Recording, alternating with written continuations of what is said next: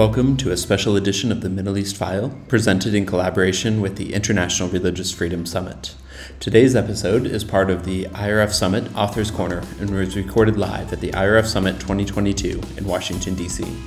To learn more about the IRF Summit and to find the full video version of these interviews and much more, visit irfsummit.org. Now, on to today's episode of the Middle East File. Hello, my name is Todd Huizinga, and I'm the Senior Fellow for Europe for the Religious Freedom Institute. I'm honored to be here uh, as a part of the Authors Corner interview series that RFI is doing. And today we're going to be interviewing Arielle Del Turco and Lela Gilbert, two of the co authors of a great new book, Heroic Faith Hope Amid Global Persecution. So let me begin by giving you a little bit of a little bit of background on Arielle and Lela.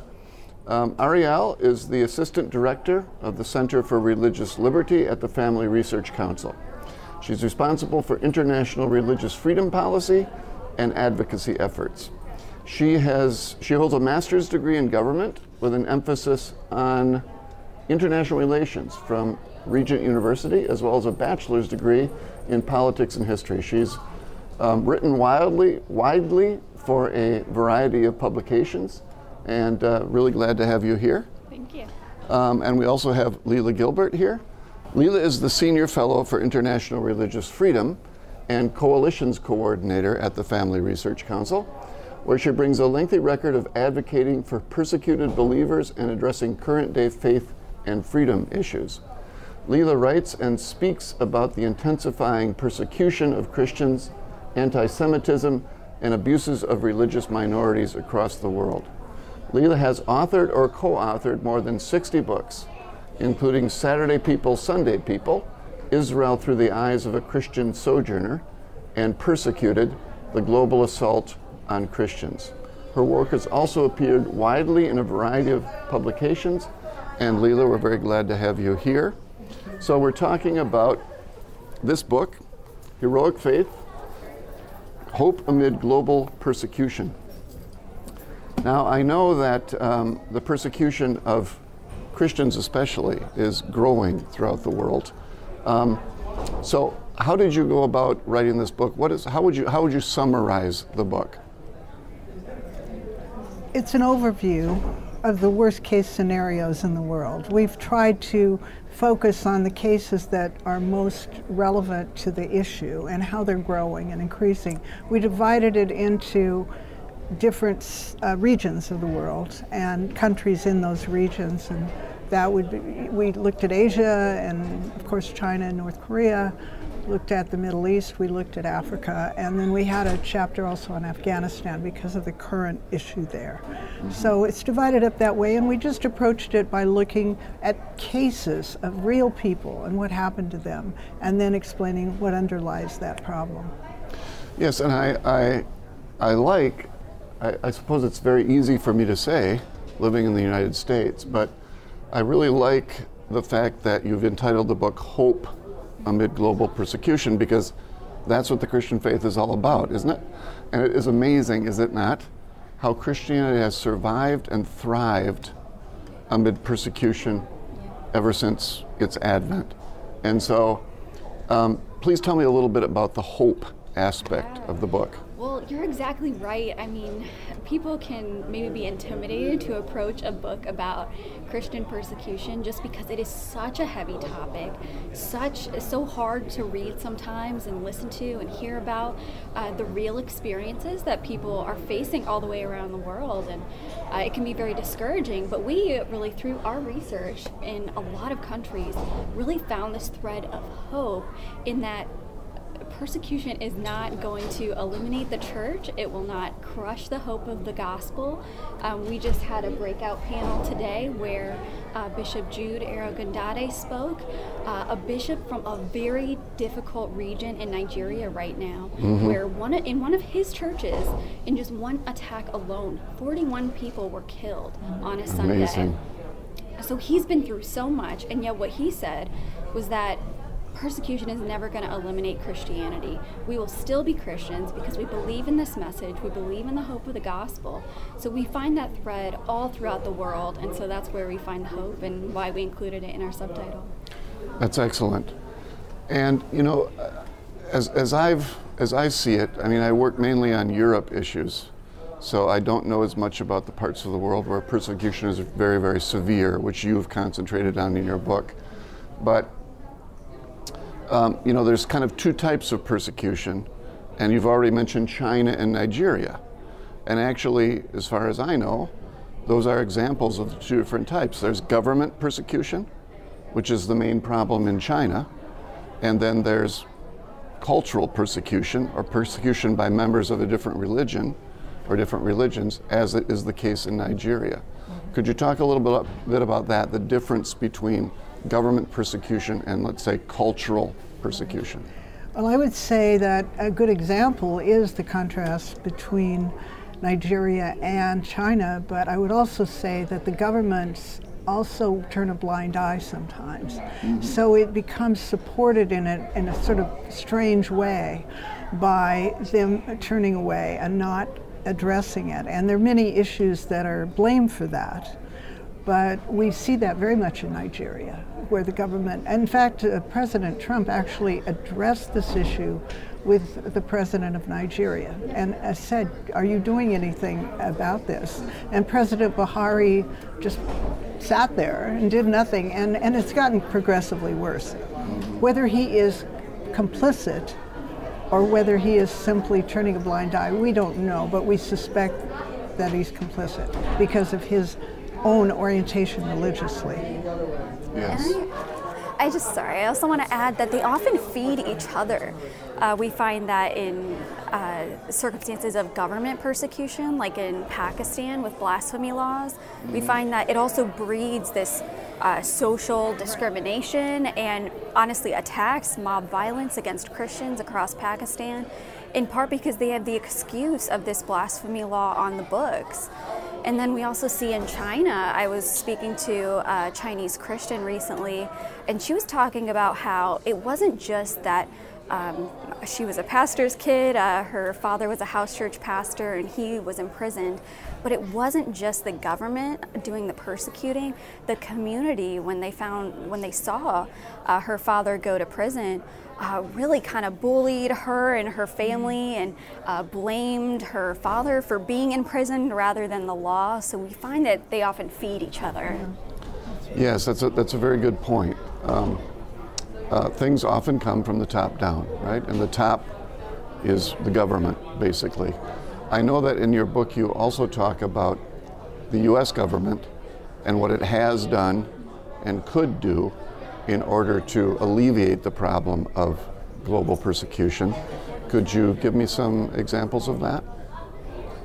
Well, one of the things that we've talked about, and, and, you may know more about this than I do, but the country of particular concern is a designation that the State Department makes on certain countries. And that means sanctions and more severe um, prices are paid. Mm-hmm. Um, and we've seen this happen where it was de- designated at one point and then for no explanation it was removed. That happened in Nigeria. It's also happened in other countries. But that's the strongest thing that can be done. And that has to go through lobbying. It has to be us talking to the government saying, look, look what's happening here. And it requires some political pressure on our, our part. It depends on the administration as to whether they are concerned about Christians, because what we do is generally about Christian persecution, although we are concerned about others as well. But that's our general uh, focus. So it's not so simple as it might be to get something designated and then redesignated yes. because it depends on the mood of the administration. Yes. Yeah, so what could the United States, is there anything in general that the United States could do better um, than it has or than it now is? What, how could it improve? Well, we find that the law on the books is, is actually quite good as far as a government in the West that is focused on uh, combating persecution abroad. We have the International Religious Freedom Act of 1998, and that really created a lot of mechanisms for the U.S. government to address persecution in other countries, like the country of particular concern list, as Lela mentioned. But a part of the problem is, and Lela alluded to this, is that the government, especially depending on the politics of the day, uh, doesn't always follow through and really use the law to its full potential. So, even on the country of particular concern issue alone, there are probably more countries that are of particular concern mm-hmm. than are on the CPC list. But even for the countries that are on the CPC list, most of them receive complete waivers from all the consequences that they're supposed to have. Mm-hmm. They're supposed to have an economic penalty of some sort. Um, these are almost always waived um, with the excuse that it's in the national interest of America, yes. but really, uh, our leaders need to have a bit of a stronger commitment to enforcing this law. Yes, yes. I remember that uh, Mike Pompeo, when he was Secretary of State, said something about um, that the United States needed to always raise a moral voice of advocacy for Christians and other religions that were being persecuted abroad. I wonder if that's one of our goals, kind of in the religious freedom movement, to get the United States to actually consistently follow through on that, you know? Right, right. And not just for Christians. I mean, you know, there, Jehovah's Witnesses, for example, in Russia have been uh, mistreated for years. And, and I believe Russia is a CPC. I don't think anything much has happened with regard to that. But yes, I mean, it isn't just for Christians, but we focus on that because we're a Christian organization and that's our calling. But I, I don't know how America would do that when, in, with atheism becoming such an issue. Mm-hmm uh, speaking in the name of God to an atheist country like China, it's laughable to them, you know. So I don't know how that would that would happen, but it, w- it would be wonderful if we had the courage to do it, in spite of what the response might be. Yeah. Um, you also talk in the book about individuals and what individuals can do to alleviate persecution. Could you uh, elaborate on that? Yeah, we really wanted to bring this home. Uh, to the individual level. Uh, this can be a big topic, and we're all experts on the issue, so we know the ins and outs. But we really wanted this book to be approachable to uh, the average constituent or the average American Christian. Uh, so we wanted to give them action items. We didn't want to just uh, give them a list of what's going wrong in the world, and we wanted we wanted to give them something to do. So the three main uh, points that we boil everything down to is just uh, pray, praying, and remembering the persecuted. Uh, I can't tell you how many times I've heard from persecuted believers in these other countries that they want to know that people remember them. Mm-hmm. And even American pastor Andrew Brunson, mm-hmm. uh, he spent two years imprisoned in Turkey. And one of the things he said while in prison was that it was such a great encouragement to hear reports that people were praying for him. People around the world, even people in China, a nation that also experiences persecution, they were praying for him. So we can do that. We can also um, advocate. Uh, we live in a democracy, we have elected representatives, but the thing about that is that they're not going to care about issues that we don't care about as constituents, and we don't forcefully let them know that we care about.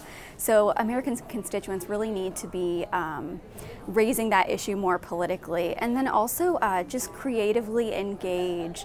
I, I think there are a lot of ways in our normal life, probably more than we realize through social media or even word of mouth, that uh, we can let our friends and just people in our lives know what we care about, and that's really key to doing something. Is mobilization, even at the grassroots level and at an individual level. Okay, so three main things pray, advocacy with your political leaders, con- congressmen and members of the Senate, and then get the word out, basically. Okay, that's excellent. Um, so, I once heard from a Chinese Christian um, that they in China, Chinese Christians, were praying for us Americans, American Christians. And he said that they were doing that because they know that we have it so good, both in terms of religious freedom and in terms of material well being and peace and so forth, that it's a great temptation to get lax in our Christianity. Um, I don't know if that's in your book or not, but, uh, but I'd be very interested to, to, to hear what you have to say about that.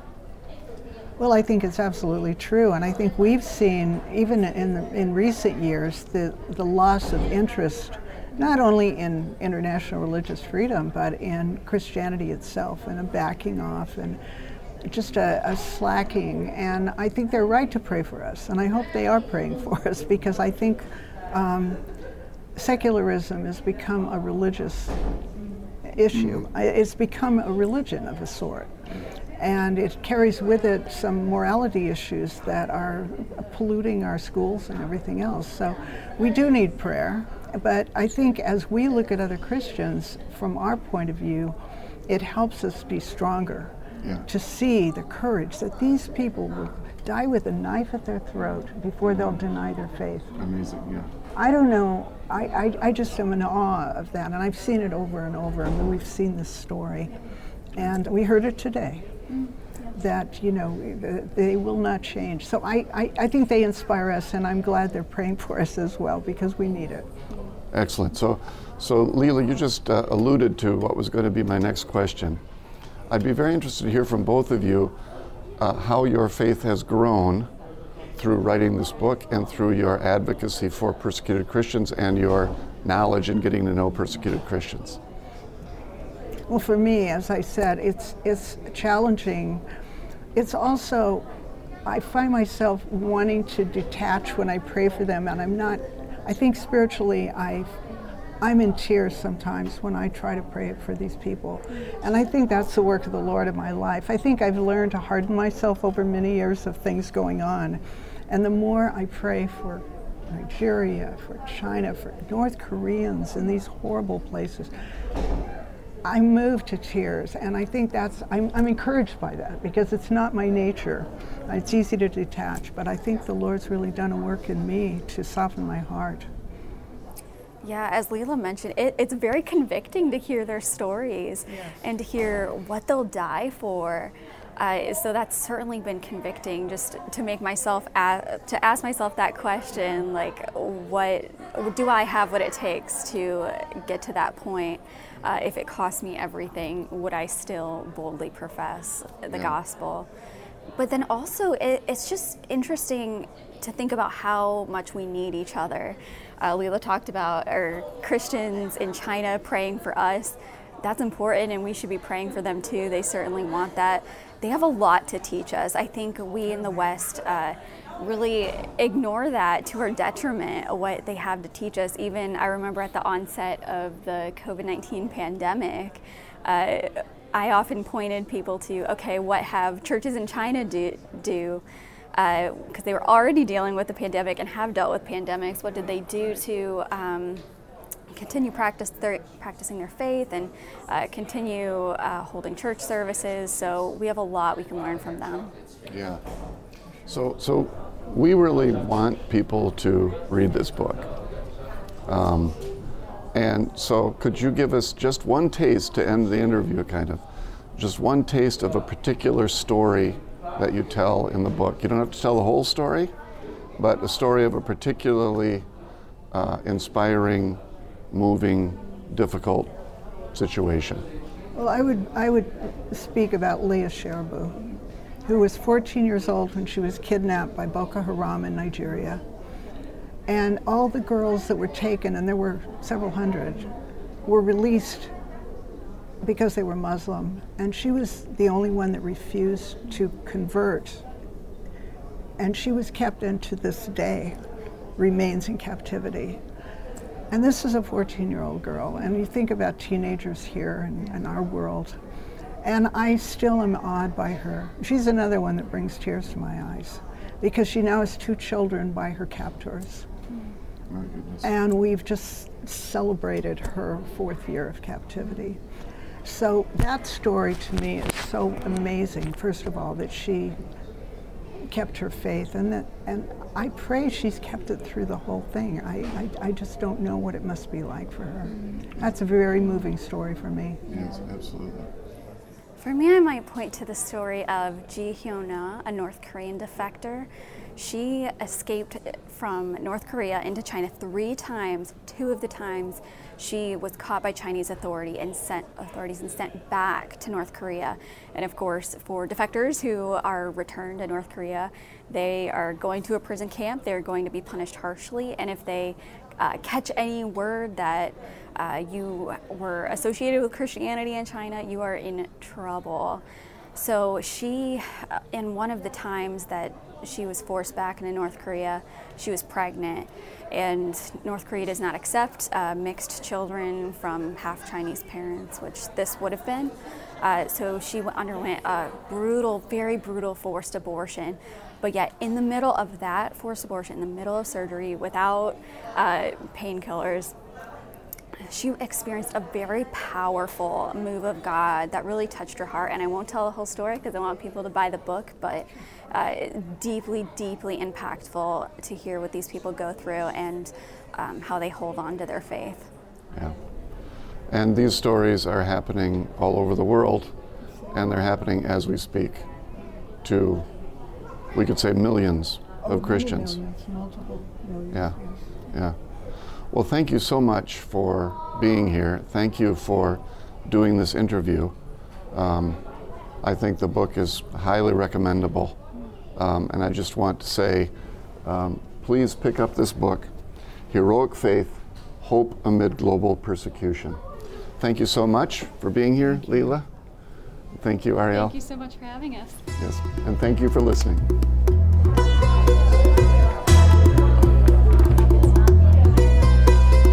The Middle East File podcast features conversations with authors about publications on a range of issues impacting religious freedom in the Middle East, including governance and security, humanitarian assistance, geopolitics and foreign policy, human rights, and much more. Find more of these conversations and to learn more about the work of the Religious Freedom Institute, visit rfi.org.